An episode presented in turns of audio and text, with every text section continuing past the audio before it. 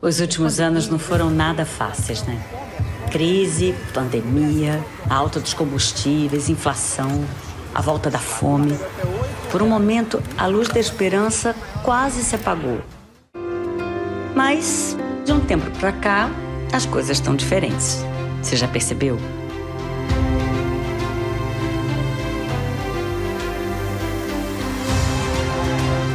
O Brasil está voltando a ser respeitado no mundo. Programas importantes como o Bolsa Família e o Minha Casa Minha Vida já estão de volta.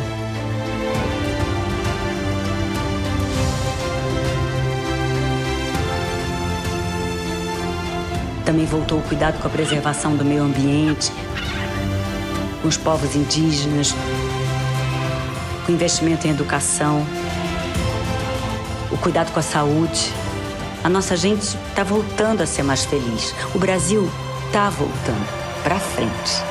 Agora é hora de reacendermos a chama da esperança, da solidariedade e do amor ao próximo. Agora é hora de o Brasil olhar para frente e voltar a sorrir. O Brasil tem jeito, depende de nós, de todos nós, e vamos reconstruir este país. Ainda falta muita coisa para consertar, é verdade. O governo está completando apenas 100 dias, mas já está dando para enxergar uma luz no fim do túnel.